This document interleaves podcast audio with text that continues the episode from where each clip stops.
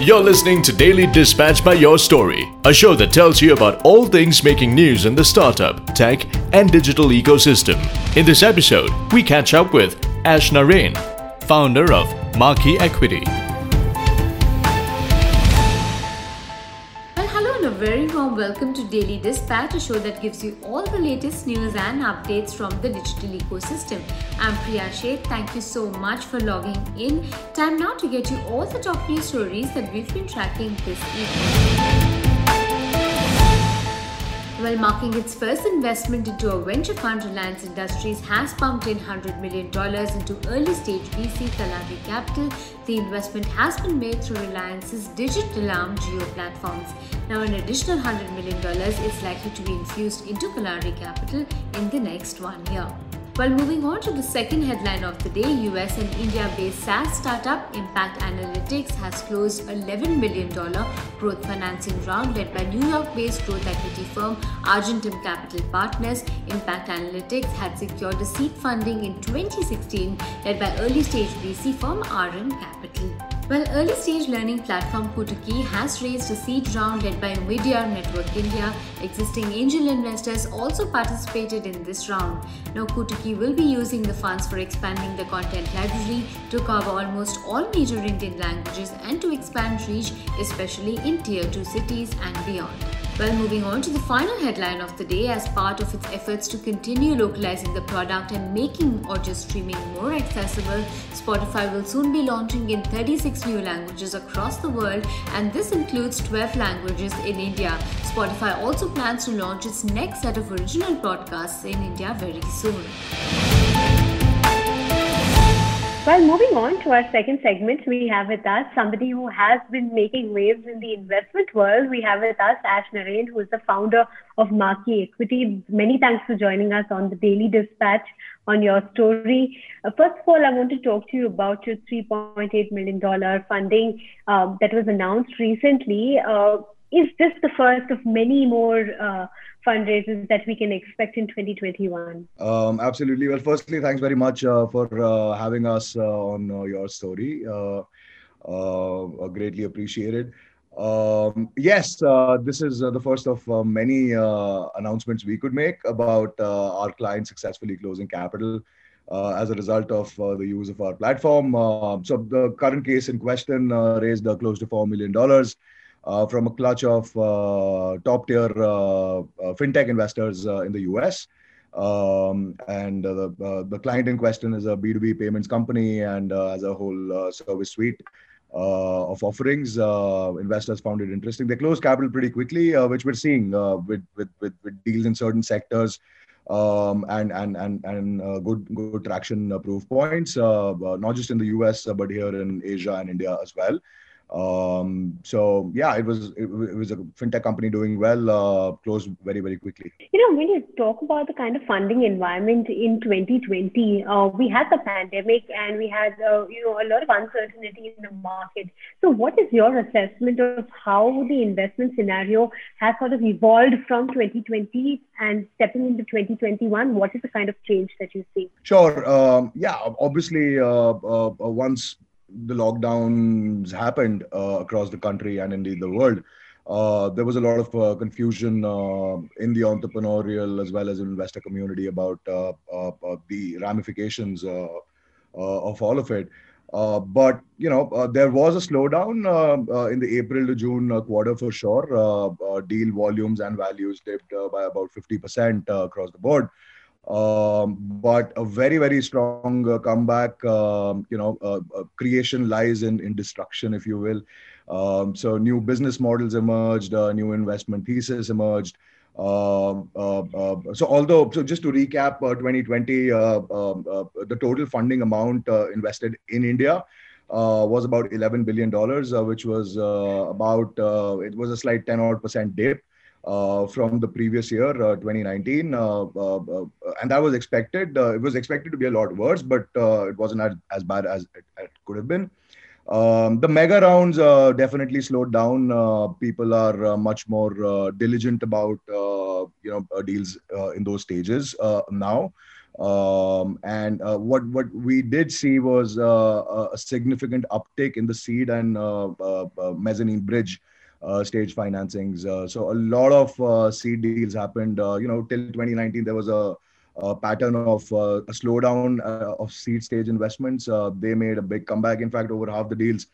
that happened last year were seed transactions, pre-series A type of transactions um, uh, uh, edtech uh, ruled the roost, uh, fintech, edtech, B2B SaaS, logistics. edtech, in fact, surpassed e-commerce last year.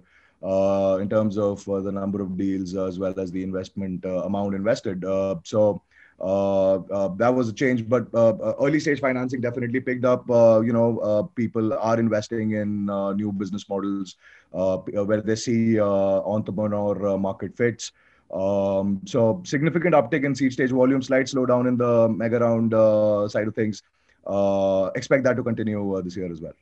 Talk about what investors are really looking for at this point in time, and you connect many startups with investors, so you are having conversations on both the sides uh, of the spectrum. So, from the investor perspective, is there something specific um, that they are looking at, considering that at this point of time, it seems like there is a lot of money chasing startups? Sure. Uh, yes, uh, more money than ever uh, chasing uh, startups, and uh, it depends on the stage one is at. so, if you were to just bifurcate investor interest by growth stage and early stage, as far as the early stage is concerned, valuations have held up surprisingly. a lot of that was not expected to happen. seed stage valuations have held up um, uh, investors uh, are essentially looking for what they always used to look for uh, you know founder market fit uh, product market fit uh, early proof points uh, a good team if people see that they're pretty quick to close transactions lead transactions even in, in the latter half of 2020 and, and more so even now uh, however, uh, as far as uh, the larger growth stage uh, deals go, uh, there's a lot more due diligence now. People are taking much longer to close rounds uh, vis-a-vis what it used to be a year ago. Um, so, um, um, if, if, if one is raising a large amount of capital at a, a Series B, post Series B kind of level, um, one is recommended to begin their uh, scouting process uh, sooner than uh, uh what one used to uh, take. It will take, uh, you know, on an average six to seven, eight, nine months in some cases to fully fill the round. Um, and as far as the seed stage is concerned, advice remains the same. you know, find product that the market needs, build a good team around it, uh, build some traction, and, and you'll find the investors. What about exits? Uh, talk to us about what kind of exits are likely to happen this year.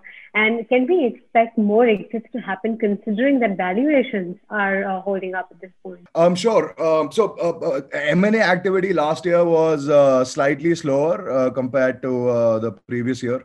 Uh, and that was expected. Uh, you know, there was a lot of uh, uh confusion both uh, uh, on the buy and sell side. and and people put on hold a lot of conversations from that perspective. There was a lot of edtech M&A happening last year. White Hat was the largest transaction that happened in India last year. Um, uh, uh, uh, so a lot of those pent up transactions that did not materialize are likely to materialize over the next six to 18 months. so you're, you're, you're likely to see an uptick in M&A this year, in my opinion.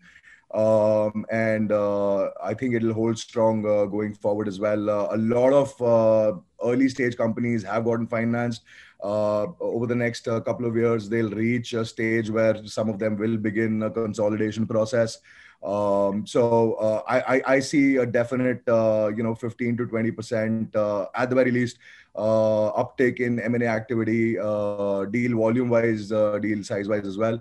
Uh, this year, uh, and I expect that to hold over the next couple of years. One last uh, addendum to that: there's a lot of foreign interest in Indian companies uh, increasingly so uh, you know because increasingly the world's become more remote uh, people uh, have found uh, a, a, legally compliant way uh, to hire and, and work with remote teams.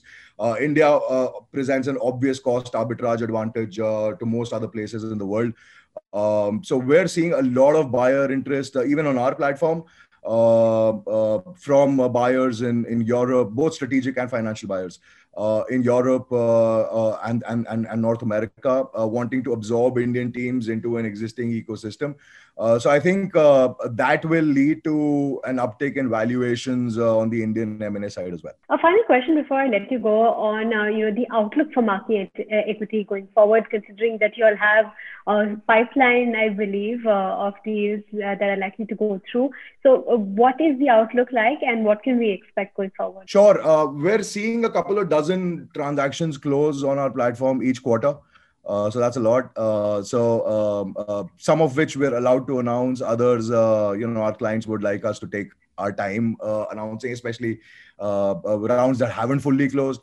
Um, but yes, a lot more announcements coming from our side about successful fundraisers. Um, and and and as our team grows, uh, we're 45 people now. Uh, we should be about 80 people by the end of this year. Uh, deal volume will increase, number of closures will increase. So hopefully, you'll hear a lot more uh, uh, from us uh, on the on the good side. All right, looking forward to hearing all the good things in 2021. Wishing you all the very best for all the transactions that will go through in the year ahead. Thank you so much for being a part of Daily Dispatch. Absolute pleasure, Priya. Thank you for having me. Time now to say goodbye. Many thanks for joining us on this edition of Daily Dispatch. I'll see you tomorrow at 5 pm. Take care and stay safe. Follow us on Facebook, Instagram, Twitter, and YouTube. Just look for your story or log in to yourstory.com. Thanks for listening to Daily Dispatch by Your Story.